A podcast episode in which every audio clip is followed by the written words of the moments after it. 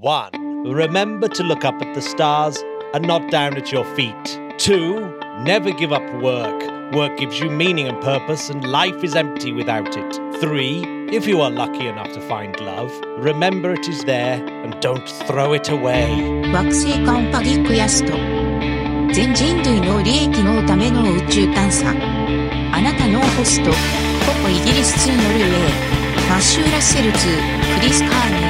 ニー Stephen Hawking. I, went out on me do do do's a little bit too early there, didn't I? Chris Hello. Carney, how are you? I'm fine, thank you, Mr. Matthew Russell. It's uh, it, this week has flown by. I can't believe uh, I can't believe we're back on talking to each other again. It's great, of course. I'm very oh, I know. happy about it. What's crazy is it's been a busy week, but it's been a busy week out in space. So many things seem to be happening. Yes, There was a huge one with the SpaceX static fire of Starship all going wrong. oof. It almost blew up.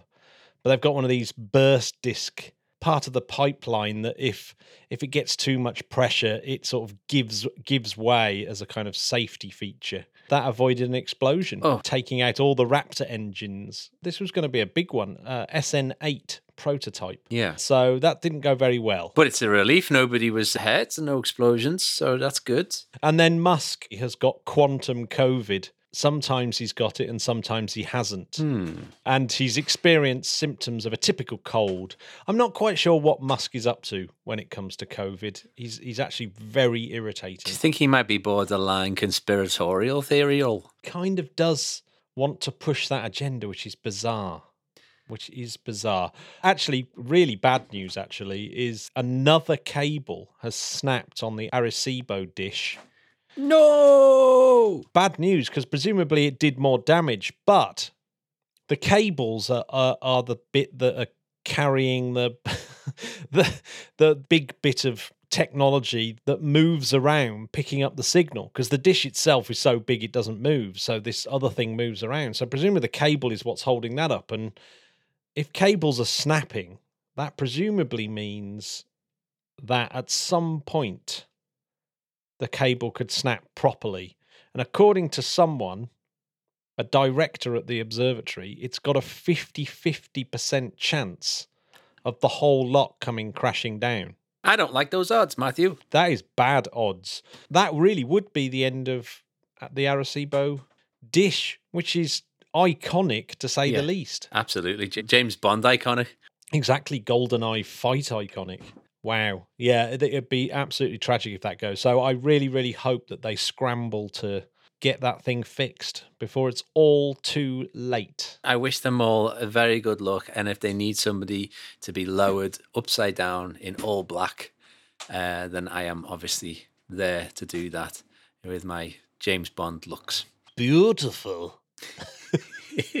Did you see in Nature there was an article about how Europa's Jupiter's moon, Yeah, which is already exciting and enough as it is, absolutely. glows in the dark? Yes, and I don't understand it. Could you explain it to me? I, the way I see it is, I think they're saying that it's highly likely that there's chemicals in the ice that will be excited by the ridiculous magnetic fields of Jupiter. So, in some ways, a little bit like the Northern Lights, in the fact that the, you know, well, as you know, the aurora borealis and, and all that glowing is caused by magnetic fields and charged particles. Yes. Or maybe a similar sort of thing will happen in Europa's ice. So I, you know, that uh, this was uh, Murthy Gudipati at NASA's Jet Propulsion Laboratory in California. Yeah, have uh, been looking at whether Europa's icy surface might glow in the dark, which, which if it does, would actually be really, really handy because, of course, then you could use that faint glow to try and work out the composition of the possible um, subsurface ocean. And if you know that, then you might know whether there's life in there. I think there is. You think there's life in Europa's oceans? Yeah, I've just got a feeling. I know there's a lot of science to get through, but I've just got a feeling. I've often found that feelings trump science. Oh, yes, they do.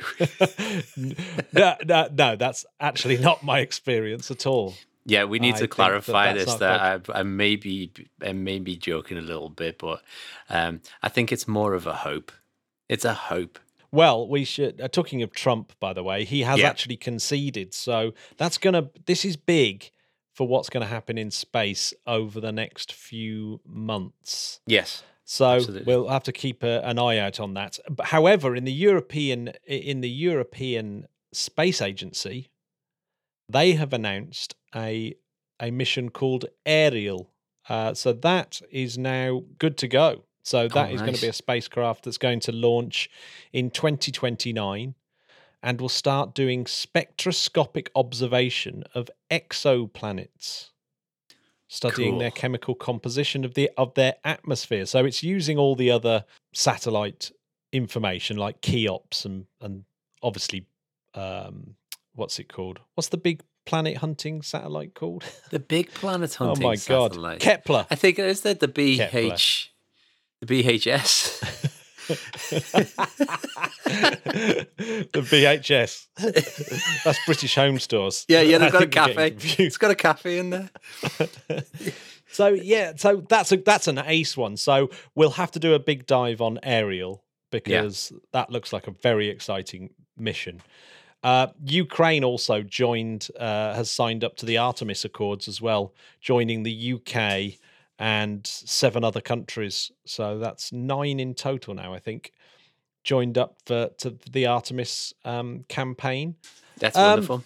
Uh, Chris, uh, I, I I thought I'd point out that I've got a, a, a fantastic interview today with Dr. Emma Chapman, Dr. Emma Chapman. Royal Society Research Fellow. Oh, Really, really nice, super down to earth, mega excited about astronomy.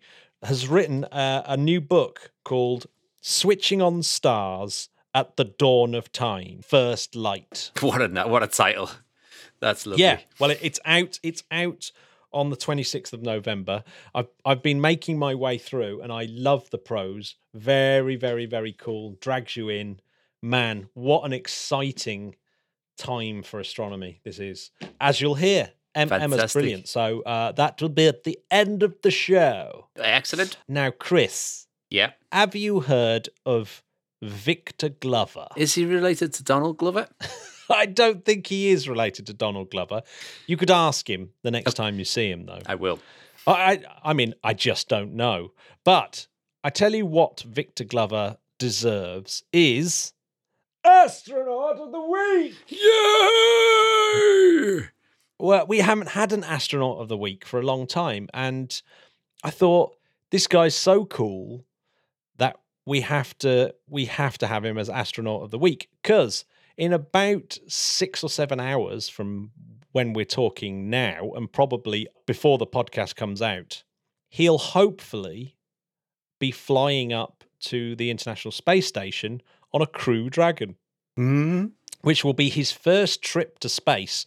Imagine that being the pilot of the first operational flight of the Crew Dragon. This is basically USA back in business after the shuttle retired.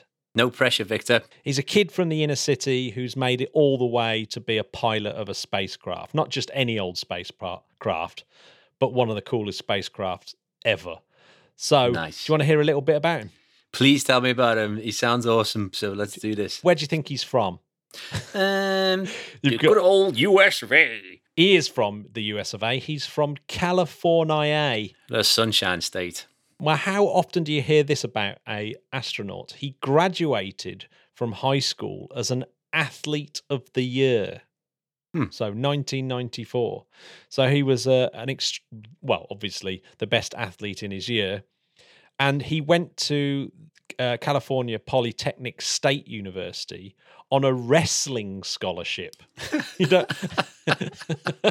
which is which is crazy, isn't it? Which meant that he got to study general engineering and got his bachelor's degree in general engineering. He's gone on to get three other master's degrees. Now, get these; th- these are these are brilliant. Flight test engineering, system engineering, and and this this one is absolutely brilliant. Military operational art and science. This is incredible art and science coming together in a beautiful way, but with It's like military. the- well, it's the it's the art it's the art of war, isn't it? the art of war. Okay, I've, I'm, I'm with you. And as it says in the art of war, or Shang Shang Tiao Pai Shai. Yeah, or something like that. I can't remember exactly what they said. Military operational art and science. He then joined the Navy. Well, I, I think he's been doing those master's degrees over the course of what I'm going to say next. But he's he joined the Navy and became an an FA 18 pilot in 2001, and was deployed in Iraq on the USS John F. Kennedy as part of a fighter squadron. Uh, then he became a test pilot, 2007. Uh, then he was the head of a striker, the strike fighter squadron stationed in Japan in 2011.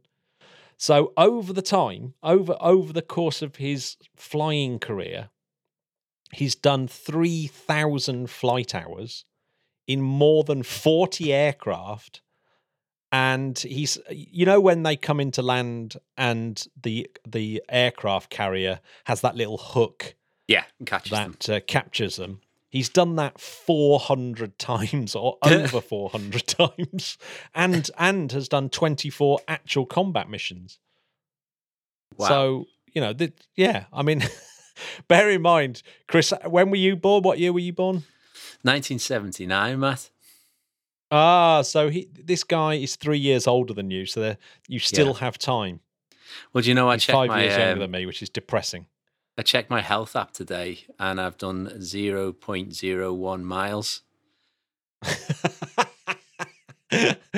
Ouch! Yeah, I've I've done a similar disastrous day of just um, sawing up bits of wood. That's all I've done today. Uh, yeah, not not quite f- flying a fighter jet and landing it on an aircraft carrier. Doesn't quite have us that same excitement. Yeah. Yeah. Well, e- even funnier is his instructors gave him the call sign Ike. Uh, Yeah. Not after the crazy um, journalist stroke god fantasist, um, but uh, but from the it's an acronym for I know everything. yeah. So clearly he was a bit cocky, old Yeah. Victor. Yeah. Bit cocky, but probably deservedly so. Then he went on to work for John McCain uh, before being selected for NASA in 2013 as part of Group 21. And then he's finished his training in 2015 and then assigned this space flight, the first commercial um, Crew Dragon flight. And that's what he's been training to do. And to, and tonight is his opportunity to show all that experience paying off. How cool is that? Yeah, well, that's the thing. When you first told me that his first flight was going to be piloted by him, I was like, "Whoa, are you sure?" And then you've just told me all that, and it's like, "Yeah, he's he's going to be all right." Old It's going to be all right. I, what's funny about spacecraft, of course, is there's something a little bit annoying about them in the fact that I don't think that the pilots have to do much. It's virtually all automated. Well, it- it- Yeah. it is all automated. So it's it's weird, isn't it? You've got basically one of the best pilots ever sitting back and watching the computer do it all for him. I know, obviously, he he might have to do something like dock dock it if the automatic docking fails or something like that. But but it's funny, isn't it? That he probably won't really do very much, and it's but it's actually if he doesn't do very much, then it's a good thing. yeah, I, I should imagine if he has to do stuff, that's like a bad thing. Yeah, yeah, yeah, yeah. This sounds a bit like lockdown. if, if you have to go anywhere, it's a bad thing. if if I have to take off my duck print pajama bottoms, Yeah, I, I know, am what you're saying. not I know what you're saying. um, I still am not a fan of the SpaceX um, spacesuits. They No. only look good on on like models, but they just look they just don't look very good on everyone else. They just look a bit someone going for their Sunday motorbike ride. I'm not a fan. Not a fan. well, I like them. okay. Well, what do you want? A medal? Why don't you just marry Elon Musk? I. Oh. Drink. well, we're going to have a drink at your wedding. Yeah. After all of this, Victor been doing all that stuff, three master's degrees, flying fighter jets, training for NASA. He still had time to have four kids with his wife. Amazing. What the hell? It's so annoying. So, so yes, he should be flying on the Crew Dragon spacecraft Resilience. Which is Yeah. quite a cool name, isn't it? I've got a better uh, nickname for him. His call handle should be Ive, as in, no, I'm gone. I- I'd. I've done everything. Thing. Yeah. Well, well, when he comes down, yeah, he'll be called Ide. Yeah, I Yeah. like it. He's flying up with Michael Hopkins, Shannon Walker, and a really cool one, the JAXA astronaut, Soichi Noguchi. Now Mm. he has flown. This will be his third spacecraft. So he's been up on the shuttle, he's been up on the Soyuz, and now he's going up on a Crew Dragon. I think Wow. he's the fourth person ever to do that on three different spacecraft. So if he can get himself in in, in another spacecraft like the CST or something, the Starliner, then he then he then he really will, you know, be be the king. Yeah. Yeah. I was like Starliner. His keep, just the phone keeps ringing in a few months' time. And then going, oh, it's Soichi again. He's just trying to just trying to muscle his way onto this flight. Uh, because it's all about the records, isn't it? It's not about you know the training and the mission. It's just about what records you can get. Absolutely. Norris McWhirter is just waiting to hear. You know, that's that's it. That's what it's all about. When do you think that this Crew Dragon, that commercial spacecraft, was supposed to be flying? What do you think the original date was for this flight? I think that it was supposed to go up in 2016. It was November Yes. 2016. Well done. Well done. Yeah. Thank four- you very much. Four years late. Mm. That's a lot of money spent on Soyuz seats. Yeah, it certainly is. Yeah, it certainly is. But you know, you got to do it right. Yeah, and resilience will hopefully splash down in about 180 days uh, in June and will be hopefully used again. How cool is that? That's the goal. I've got one story, one story before we go to our interview. Okie Would you like to hear it? I would love to. Did you love Magnetars last week?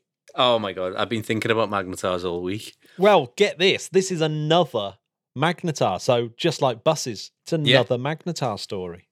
Well, it could be a Magnetar story. It does look Yeah. good, this one. There was a short gamma ray burst that again flooded over Swift, the NASA orbiting observatory.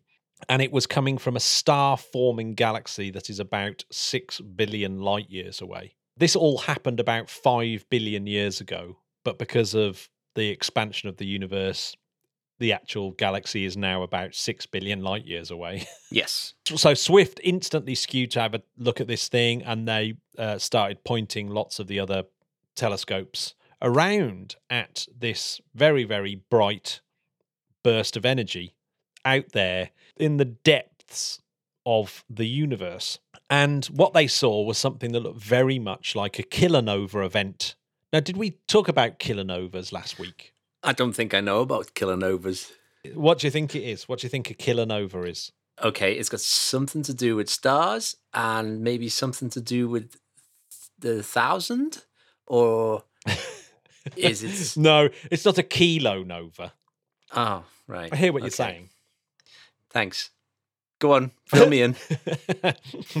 well, it's like a supernova, except ridiculously more powerful. And what's actually happening is it's two neutron stars colliding with one another. Oof. Yeah, and obviously these very, very dense objects smashing into each other eh, causes havoc. But I tell you Yeah. what it does do is seed the universe with gold and platinum and uranium and things like that. So that's that's where these really, really heavy elements come from is these kilonova events, because obviously the energies and the pressures are just so ridiculously extreme. Now, obviously, neutron stars, normally when they collide, the mass of the pair of the neutron stars takes them to such a large mash, mash, mass, Mash.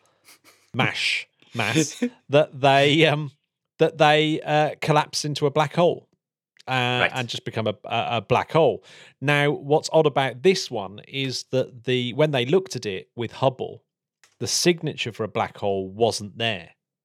So it's like ah, so something's happened. We've had a kilonova kind of event, and so all the radio and X-ray luminosities of the afterglow were consistent with uh, an on-axis cosmological short uh, gamma ray burst, but the near-infrared counterpart, revealed by Hubble two and a half days later, was much lower than uh, on-axis uh, afterglow detections, but is about a factor of eight to seventeen times more luminous than the other kilonova event. There's only been one other kilonova event confirmed, and that's GW170817.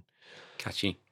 And it's significantly brighter than all the other kilonova candidates that they know of at the moment. Did the other kilonova event become a black hole? and that did become a black hole, I believe. One of the explanations, and they they give several explanations, but the most intriguing one, and the one that the press picked up on, was this idea that yes, they collided into each other, but created a magnetar, Mm. and that's why this signature is slightly different, and the near infrared is much brighter because the energy, the the what the magnetar is doing to the light as it leaves. Uh, Mm. But they've got an experiment to sort of work out whether they're right as well. They've always got something. They're brilliant. Yeah. Well, when when you read the paper, it's just like mind blowing. But so if if it did create a magnetar, what will happen is that that we'll receive this radio emission in about half a year to six years time. And so if we see this signature over the next few years, then we'll know yes, it was indeed a magnetar that was created. And that's really exciting, isn't it? Ex- uh, very, very exciting. And you know what? If we need more of something, it's magnetars. Yeah. I mean, the energy released was 10 to the power 53 ergs. So if you were anywhere near that, you would have been Having a bad day. completely, completely destroyed. Oh, man. The power. so. Chris, Yep. um, you've been on the podcast, what, five times now? Five. Yes.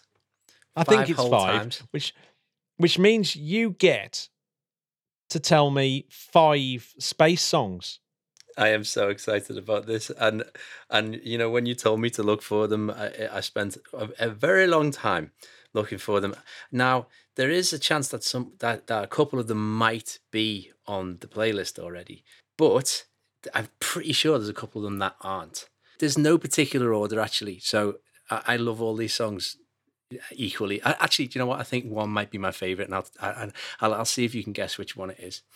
Okay, so Mhm. the first one is Kelly Watch the Stars by Air. Great tune. And Fantastic. and I believe the artwork for that was um, the space shuttle, wasn't it? The Yes. original album had, had space shuttle sort of stuff all over it. And if- just a, an amazing band, and I saw them live uh, a few years ago, and it was just a, it was just a wealth of, of beautiful vintage synthesizers on the stage, and and and I was expecting them to sort of be quite moody, you know what I mean? And but they were all like, "Yeah, come on, Oslo," and they were sort of like really upbeat sort of guys. So it was a really big surprise. So I'm a big fan of it, and a big fan of Kelly Watch the Stars. Okay, so Yeah, in at number four. Yes, yes. Mhm. In at number four, it's maybe less known, and it's a song called Moon Woman 2, and it's by Elvis Perkins. Ooh. Moon, so Moon Woman 2 by Elvis Perkins is off his debut album Ash Wednesday from 2007. And actually, one of the main reasons I've included it is because I, I really want people to listen to that album as well, because I really love it. Um, and I was just like, oh, please tell me there's a song in there with a bit of a bit of a, a sort of spacey theme to it. And look at that, Moon Woman 2 is right there. And then Mm-hmm. number three, I thought I'd go for a little bit of balance, and I've gone for Whitey on the Moon by Gil Scott Heron. Ooh. Yeah. Yeah, it's- Do you know what? I think that might that might be on the playlist. I mean, I actually love that. I, I love the track, Yeah. but but I do genuinely like disagree with the sentiment. I always think that it's not one or the other. That Mm. we should cele- celebrate, you know, trying to achieve things. But it is it. You know, I definitely appreciate the uh, the the the time that it was written at and, and everything that was going on. I mean, yeah, I mean, Completely, it's, a, yeah. it's it's, it's a, a, classic. disenfranchised. It is a classic. It's, it's, it's a yeah, it's the, it's yeah, the, it's the voice of the classic track. disenfranchised at that time, and obviously racial segregation. And yeah, it, it, it, I'm glad that I'm glad it was said. You know, because it's a, it is a it's a fantastic poem, um, and it's a and it's by one of my favorite all time. And I also really liked that it was included in first my first man. Um, I thought that was a, a good inclusion of that because you know otherwise you, what you've got there is quite a sort of you know aggrandized um, uh, uh, uh, the, the sort of representation of what happened, and just the inclusion of that song just gave you that little bit of of balance. And so next up, uh, a classic which I'm pretty sure is on the playlist. Uh, Spacewalk by Lemon Jelly. I love that album, but when I saw Lemon Jelly live, that that unfortunately was one of the most boring gigs I've ever been to. Oh no, I've never was- seen them, so I couldn't comment. Yeah, but this is a long time ago. They it may have just been an off day. I always hate judging people on one performance, but yeah, it was not great. Oh, that's a Great shame. album, but though. great song. I ne- great song. It's a beautiful album, and the song I never ever tire of listening to. I think it's just got so it's so it's the most joyful song, um, and his uh, you know his his reactions and the way they've sort of like m- you know mixed that with the music and the and the peaks and troughs of the actual song. It's just it's just absolutely perfect, and the guitar riff is just something I'd love to hear over and over again. So yeah, never tire of that one. And then the, the the last one is it's got a pretty similar feel to it in that sense, but it's a little bit more foreboding, and it's it must be on the playlist. This one, and it's the other side by Public Service Broadcasting. yeah, well, the, yeah, the public service broadcasting is. It almost like you have to stick the whole album on, don't you? Or yeah, a couple of yeah, albums, really. I mean, So- yeah, that's what I was thinking. Probably the entire album is on there.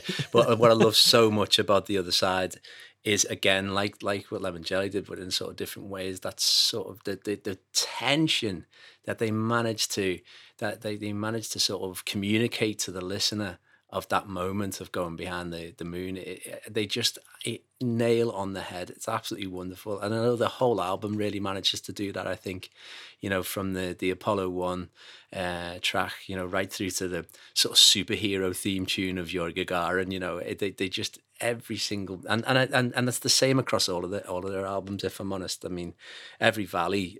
Uh, listening to that, I was actually in tears the first time I listened to that, which is obviously about the the collapse of the of the Welsh mining industry. Um, but yeah, the, just the other side is just something I, I just absolutely adore. I, I get the shivers every time I listen to it. Every time they they're waiting for that signal to come back from from Lovell, and you just go, "Uh, "Is he going to say? Is he going to?" like, is it? You know, he's going to. It happens, but. Well, absolutely, just like incredible music, and they're my five. Can you guess which one's my favorite? Well, I know which one's my favorite. I think I think the air track's my favorite, but ah. actually, I, I I think, or actually, or, or Whitey on the Moon as well, because that because it because it it is so. It represents, yeah, it represents a point of view that's that that that that you don't we don't often talk about. Um, I don't know what what which one's your favourite. I I I'm going to go with Air. Is Air your favourite? It's the other side by public service broadcasting.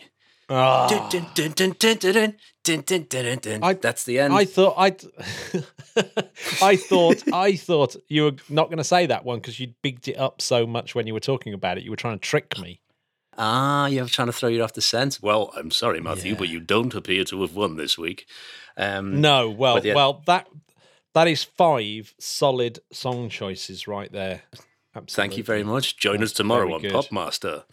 Um, yeah, Well, that- I- that's, thank you. For, And, and tell you what, though, um, Emma Chapman also, I I sprung, I sprung the um, the music question upon her, yeah. But she gave a fantastic answer.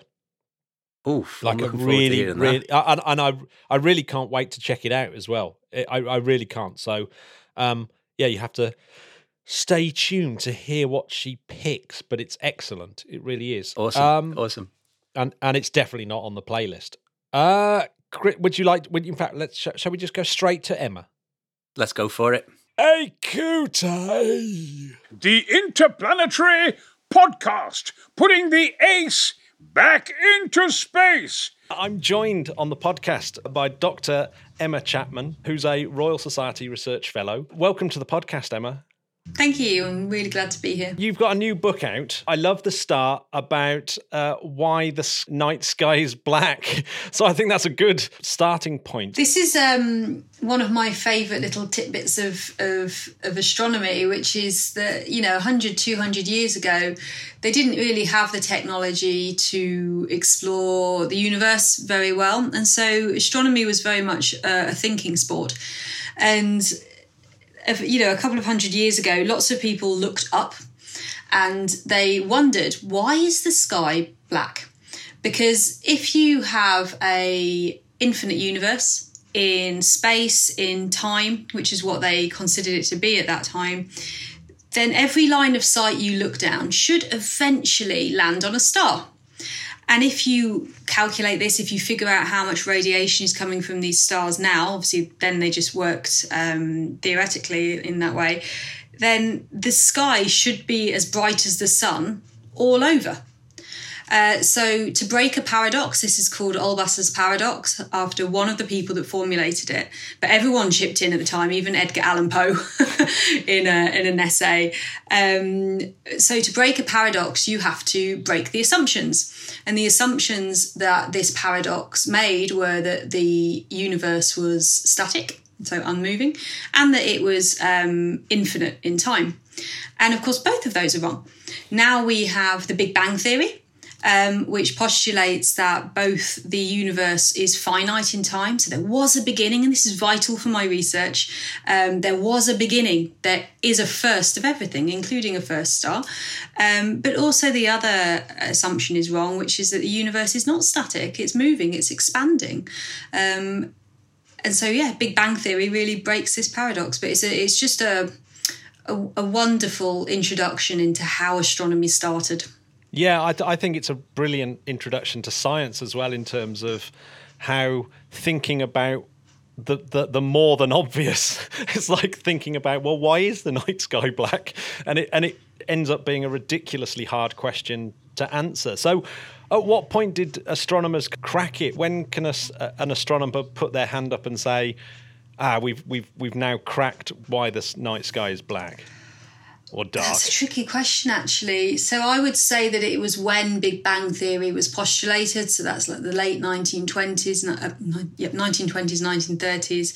Um, but it took a long time for scientists to really believe the Big Bang Theory because they it was just against everything they believed. And even the best scientists, when they are presented with evidence and facts against something that they have really, really held on to as, as true for a very long time, even the best scientists can ignore that. Einstein's a famous example of that. When he did his general relativity equations, it fell out that the universe was expanding. And this was so abhorrent that he actually put a fudge factor in. Even Einstein can be wrong. And I, I try and tell myself that every day when I don't understand something. So it really did take a while for people to really get on board with the Big Bang Theory. And it took two major pieces of evidence, really, which was that all of the galaxies around us are speeding away from us, with a couple of exceptions, but the vast majority are. Um, and I always say that, you know, this is like an explosion in an action movie. Bruce Willis goes one way, you've got Sylvester Stallone going the other way. They all, they all just, you know, off they go on their trajectories, and it's the same with the galaxies. So that's a hint at an explosion. And the other one is that we've actually managed to measure the background radiation. So, you know, you see people in this action movie shield their eyes, the explosion's so bright, all this radiation. Um, that's exactly the same with the Big Bang. This is the biggest explosion you can possibly imagine. Huge amounts of really hot radiation all over the universe. That's cooled down with time, with the expansion of the universe. It's in the radio microwave wavelengths we've detected that, and it's exactly what Big Bang Theory predicts. So now, very, very rare to find a, a scientist that isn't on board with Big Bang Theory. So I guess the Big Bang Theory then means that we have the title of the book, really, the, the, the first stars. If there wasn't stars before, there has to be first stars. So presumably that's what the book is about. Absolutely. The book is about the cosmic dawn. So, about 400,000 years after the Big Bang, you get this radiation really starting to cool down. And if there was an observer there, let's say Doctor Who has taken his TARDIS over there, what you would find is that it's very dark, it's very boring, nothing seems to be happening. But kind of behind the scenes, what's happening is that lots of hydrogen gas is coalescing together and eventually, enough of that hydrogen gas comes together that it sparks fusion. So, two hydrogen atoms being forced together, that releases energy. And this first star lights up. And then another one, and then another one. So it's like twinkle lights in the sky all over the universe. And suddenly we start to see. And those those first stars, they really changed the universe. The universe after the Big Bang was, was very boring. It was filled with hydrogen, helium, pretty much it after the first stars, what they're doing is they are factories for the heavier elements, which we call metals as astronomers. Um, so they they start fusing, you know, lithium, beryllium, boron, all of the all of these heavier elements.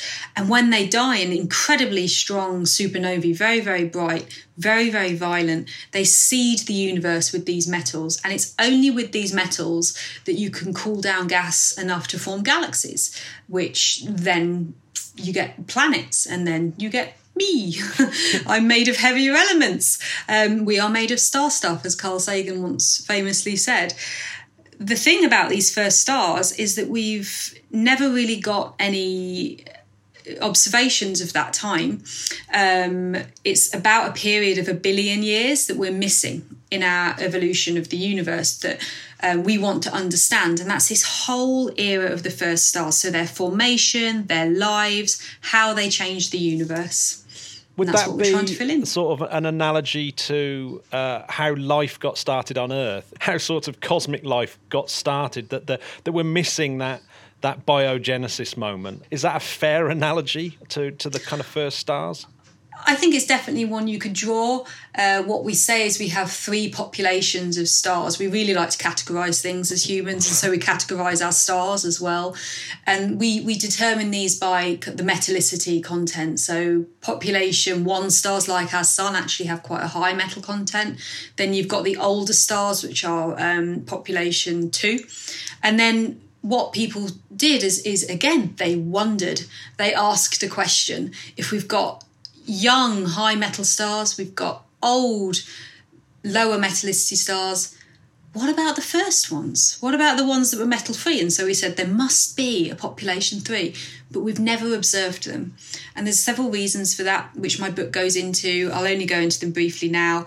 Um, we think they were very hot, very massive, lived very short lives, but we think there might have been a tail end of, of population three stars that were actually very small and they could live very long lifetimes. And the really exciting thing is that they could still be around today in our Milky Way. So this fabulous field called stellar archaeology, um, and they are literally digging up stars digging up fossils, you could say, to, to fill in this biogenesis. And they're digging up the fossils of the first stars to really try and understand how our universe started. And I do draw the comparison with a human lifetime. Um, what we're missing in our universe's timeline is equivalent to missing everything in your child's childhood from the point of conception to the first day of school. And if you think about how formative those years are, how much they change, that's why we're quite keen as astrophysicists to fill in all of that data. What were the conditions? Why why were these first stars massive to start with? What makes it different at the beginning of uh, that reioni- what's it called? The reionization reionization. period? It took me it took me about three years into my phd before i could actually uh, pronounce reionization. So the epoch of reionization i should just tell you is a period from around 400 million years to a billion years after the big bang. And it's when these first stars got so um, energetic that they pushed out loads and loads of photons. The galaxies pushed out loads and loads of photons which ionized all of the hydrogen in our universe. That's important because we can use that hydrogen as a tracer. We can observe how that hydrogen is heated and infer what the first stars were like where they were. Um, it was different early on in the universe because of what was in the early universe. So, without getting too much into uh, chemistry, um, in the very early universe, you just had hydrogen, you just had helium. And the only way you could cool down was with atomic transitions in that hydrogen. And what happened was that you uh, could only you couldn't cool down your clouds of hydrogen enough that they could keep getting lots and lots of mass, lots and lots of densities, smaller and smaller and smaller. So they kind of had to stay much, much larger. And so you get much larger stars, about 100 times the size, mass of our sun, sorry, about 100 times the mass of our sun. That's huge. There's even simulations which suggest we could get stars a thousand times the mass of our sun. More recent research has shown that actually around that massive central first star, we could have sibling stars created of lower mass, and they're the ones we're trying to find with stellar archaeology. Very, very quickly, though, 100 million years after they formed, which is which is a blink of the eye in terms of stellar lifetimes. Our sun's going to live 9 billion years in total. So 100 million years, they explode. They seed the universe with metals, and as soon as you have metals, you activate atomic transitions within those metals, which can cool down the gas so, so, so much more that much smaller stars form. So these first stars, they're not like our sun. They are they are an extinct species. You cannot form them in the universe as it's as it lies today. So they really are the, the dinosaurs of, of astronomy. No sort of pocket of the universe that exists today it has the right conditions to to come close to creating this very very narrow window of of these early stars. It's very unlikely. So there is the idea that you could have islands in the sky which have managed to avoid all of this reionization, pockets of pure gas. Those are more likely to be more like, oh gosh, that's a really good question. Let's say uh, a billion years after the Big Bang, these pockets might still exist. Nowadays uh, hugely unlikely because there's just been so many supernovae so much metallic mixing so many galaxy collisions. Our universe is a violent place. Um, so it's unlikely to have these uh, fortresses. So are we in a position now? Because I, I i do think of this as a sort of mega golden age of astronomy where we have all these new instruments coming online and gravitational waves. So are we in a position now that we can start hunting for for this this early this early epoch and and actually delving into the childhood story of of the universe absolutely. This decade even is just the best time uh, to be able to, to be in this field. I'm incredibly lucky. There's several ways we're trying to look at them. So um, in terms of uh, looking at them directly i've already explained a bit about stellar archaeology. So that's looking at these little ones. Um, in terms of how they lived 13 billion years ago, how they formed, what we're doing is we're using the hydrogen gas to trace what what's happening um, and the way we do that is that this hydrogen gas surrounding the first stars is heated and then ionized and bubbles form around the stars and the galaxies that are doing this. It ionizes the gas in a nice bubble, which gets bigger and bigger and bigger as time goes on. So this is Swiss cheese. If you just imagine a slice of Swiss cheese, you've got holes in it everywhere that's what our hydrogen looks like. And we are currently looking for that right now. Uh, I've been measuring this uh, hydrogen gas. It emits a photon of exactly 21 centimeters, which is very handy because by the time it gets to us, it's lost so much energy that it's in radio wavelengths. So I use radio telescopes in the Netherlands and I'm helping to build one in the Western Australian desert called the Square Kilometre Array.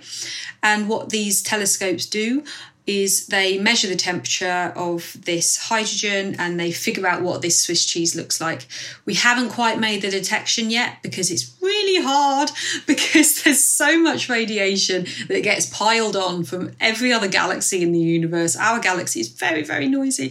So it's like trying to listen to a conversation on a phone while walking past a pneumatic drill. We have to strip out all of that noise luckily there's methods. So the methods i personally work on in my day job um, are signal separation. So we use this in music we use this in uh, MRIs, the dark matter which gravitationally pulls in the the hydrogen um, to, to fuse. So yes it's important but we'd coded it. We'd put it in our simulations and so we kind of just walked away from it and been like it's it's all cool. Um, EDGES came in and the EDGES result they if you remember they measured the temperature of the hydrogen. What they actually measured was that the temperature of the hydrogen was uh, twice as cold as we expected. So it, it, went down a lot lot further than we expected. Um, and every single model we had of how the temperature should change in the hydrogen didn't fit. Still doesn't fit actually. This is a contested result. So um, my colleagues would would warn me off from from talking about the dark matter implications of this. So my caveat is it still needs to be confirmed. Yeah. But at the time, the theory paper that that that accompanied the experimental paper said, look, none of our models fit what we've just discovered. The only thing that can make hydrogen colder in the early universe is if it's interacting with dark matter. Now, dark matter is famously unsocial. We even call it the weakly interacting interactive massive particle or WIMP. Um, if it's interacting with the hydrogen, that is paradigm shifting for the dark matter field, and it's another way of indirectly detecting uh, the properties of dark matter. That's huge. Um, if that's confirmed, yes, dark matter is incredibly important in terms of the later the later evolution of the universe. If you if you ask me whether that's actually what's happening i am more of the opinion that there's a systematic in the data. I think they've detected something. I don't think it's as cold as what they what they've detected but we will we will know in a, in a few years. So i mean that that brings a, a sort of even more interesting point about where astronomy is at at the moment is that you've got you've got several all these unanswered questions that are getting closer and closer to being answered. Is there going to be this waterfall moment where you suddenly have, you know, someone saying, "But I now I know what dark matter is," and then that gets slotted into into your models of early stars, and then someone else slots it into somewhere else, and it all starts falling into place. Are we likely to see something like that in the next decade? I think we're there. I'd actually argue that in the in the last decade, in the last 20 years we've we've got to that waterfall moment because we've got to the point where we have major collaborations which means we can fund major telescopes and experiments and observatories. Um, and we're there. We've got so many. We've got multiple space missions. We're even looking there's so many missions that i can't count them that are looking at going to the moon and placing radio antennas on the moon to, to look back to the cosmic dawn. Um, we've got Planck, which was a telescope which measured this cosmic microwave background leftover radiation from the Big Bang to incredible precision. We've got these radio telescopes now. We, we, are mapping the stars, we're mapping the galaxies, we're looking at dwarf galaxies. We're there. So, so, so we're collecting lots and lots of data. Are what what's now the sort of priority? Is it is it the theory is it the theoretical or is it the the data collectors? It's the data because we're at the point where we need incredible signal to noise, as I've as I've mentioned. Um, we need huge amounts of data and we need complementary data in order to rule out any systematics. Um, that's why we we need very very sensitive telescopes like the James Webb Space Telescope. That's cost nine billion dollars to create so far. yeah, and the and the rest. But uh, apparently, it's capped. It's capped at nine billion dollars. That is uh, reportedly the amount of money that Americans spend on potato chips every year. or, or Halloween costumes, I think, is the other one. yeah. So you know, you have you have. It sounds like a lot of money. It is a lot of money. People would ask the question: Should we be spending that money when we're experiencing global warming and uh, global pandemics? um, it's a drop in the ocean compared to what they actually have in terms of money in, in and and I think it's incredible filling in this this history. If you look at how fascinated we are as humans with history, where we where we come from, like twenty three and Me, these genetic testing kits supposedly, um, and the you know looking at the dinosaurs and everything like that. But more than that, the spin offs from these telescopes now, the Square Kilometre Array that that I'm helping to develop, um, it is at the forefront of technological advance, and that's why governments everywhere are falling over themselves to contribute money to it because the fiber optic cables that we have at the minute are not able to transfer the data quick enough. So we're driving innovation there. We have to cool down these hard drives that are taking petabytes of data from the sky. That's dri- that's driving cooling chips. We, we it might look like we're just twiddling our thumbs and looking at the at the stars, but we're absolutely not. We're driving innovation on the ground as well. Is there a project that you can see in the future that you think either shouldn't get the funding or or or, or another project that really deserves the funding more? I mean, I'm thinking about things like another big large hadron collider versus a huge radio telescope on the far side of the moon or something like that. what is there anything Oh, that, I can't answer that question without without really Winding your colleagues. peeing off some people because I have multiple people, so I won't answer what I think shouldn't get funded.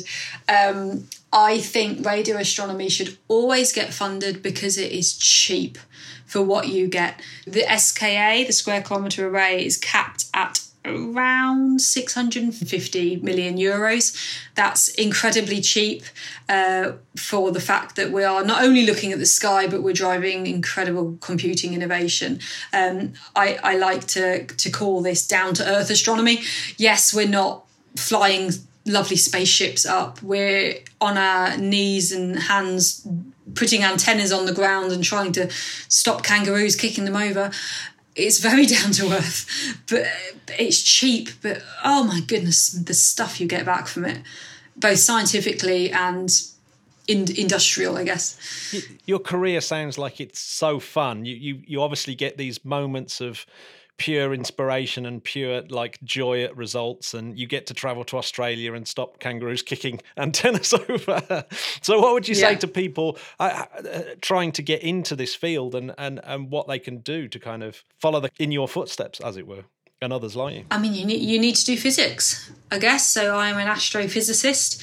You don't have to be the kind of person that stands out at the night with an amateur telescope and learns all the constellations off by heart. That's not who I am. Um, I've owned one telescope. Uh, I didn't use it very much, and I can I can point to a few constellations. I mean, that would make some people sick and think that I'm and think that I'm a fraud. But there's so many different types of astrophysics. This that's near field astrophysics. I'm looking at the far field. Um, so yeah, doing physics, I didn't know I was going to be an astrophysicist. I thought I was going to be an Egyptologist. Then my head got turned by special relativity and the fact that when you're going very fast, time slows down and you appear shorter. And I just thought it was so science fiction that I went to university to understand it. And it was only in my fourth year that I took a cosmology course. And again, just my mind was blown. I didn't understand it. And so I did a PhD in it to try and understand it. And now I'm a research fellow and there's questions every day that I don't understand. So I think the key thing you can do, apart from the obvious, you need you need a training in physics. Um, you've got to be the kind of person that, that doesn't give up when you don't know the answer um, because that's what every day is. It's not knowing the answer. And yes, there's this thrill when you you get the answer and you discover something new, but it's about ten minutes before you have the next question. So you need to be a bit tenacious and. Uh, Right, I've got two frivolous questions to uh, finish this uh, interview up because I've just realised I've, I've taken almost an hour of your time. Oh, it's been really fun. Like I said, like you know, my morning was spent doing statistics. It's amazing to spend the afternoon talking about why I was doing statistics. well, that, well that, that, that's great. Well, now I'm going to ask two questions that are completely nothing to do with, with any of it. So the, this is two questions I always ask guests that are not really to do with uh, space. Well, they may be. The first one might be, but the, the, the first one is: Do you have a a hero, a, a kind of person that you would like to bring back from the dead and say, look at look at what we've achieved. You know, look at look at look at the field of astronomy or look at astrophysics and look what we've done. Cecilia Payne Gaposchkin. She was an earlier 20th century astronomer. She fought incredibly hard to be an astronomer. She was uh, British by birth. She was born about five miles away from me. Um, and she fought to study physics in Cambridge when there were greats such as Rutherford and Bohr discussing the you know how what atoms look like. Um, so we're talking around the 1920s. Um, she fought very hard. This is a time when people didn't like women to be in the laboratories because they were worried that the corsets would interfere with the electromagnetic experiments. Uh, she had to leave England because uh, no one would give her a job, and so she went to Harvard. Um, and she was just she was wonderful. She was the person that showed for the first time that stars were made predominantly of hydrogen. People at that time thought that stars were just really warm earths and that they were made of the same composition of earth. And if you just heated earth enough it would look like a star. So this is i've used it for paradigm shifting. Uh, she didn't get much credit for it. So, she was just kick ass, to be honest. Like, you read her biography, and she just didn't take any rubbish from anyone. And, you know, she, she said, she said to other women, you know, if you want to study science, do it.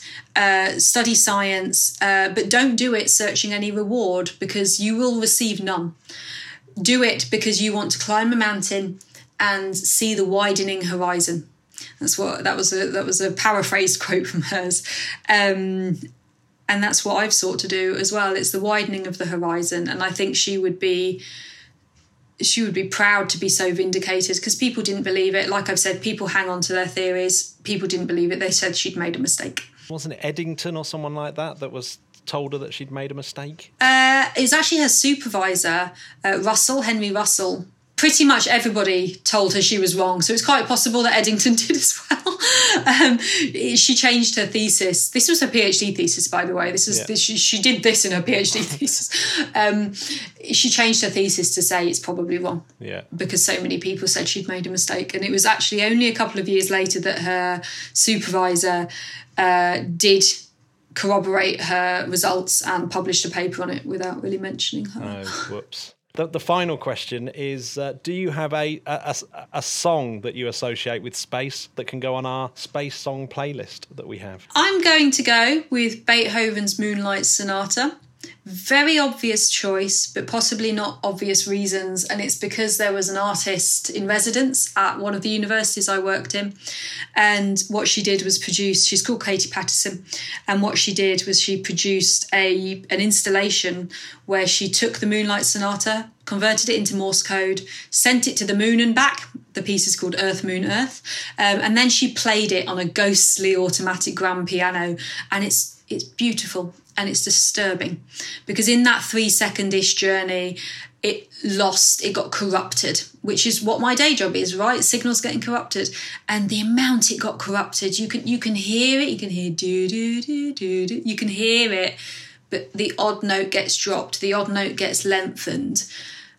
And it's so haunting and it's such a haunting reminder of of how much we don't understand and how much the universe messes with us so that's my song That's a very very great choice, and I'm definitely going to be looking it up because that just about floats my boat in about every single way possible. so, so, yeah, that, that, that's absolutely brilliant. Um, see, my son would be obsessed with this whole idea of the the one type of noise reduction that he's really into is AI noise reduction. Uh, and, and yep. so he, he would the instant the first question I know he'd ask me is uh, if you got an AI could you get it back to the original Moonlight Sonata That's what we're, that's what we're doing. So I've got a PhD student not working on the Moonlight Sonata. That's a fascinating question. Maybe I should do that as a summer project. Thank you. But um, I, I, I have a I have a student which is working on the first star signal with with uh, machine learning. Um, one of my PhD students. So yeah, it's yeah AI is everywhere, Yeah. uh, and it is definitely in astronomy.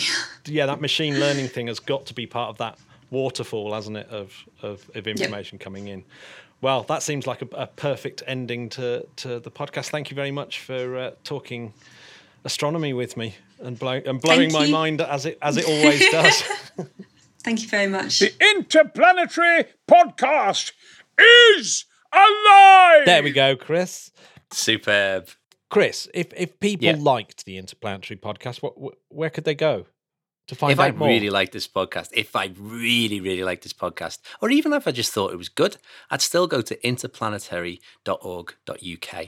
And um, you could go to www.patreon.com forward slash interplanetary if you want to become deeper, deeper part of the journey. Or, or just see some of the other content that we sometimes put there. Some some nice little snippets of things.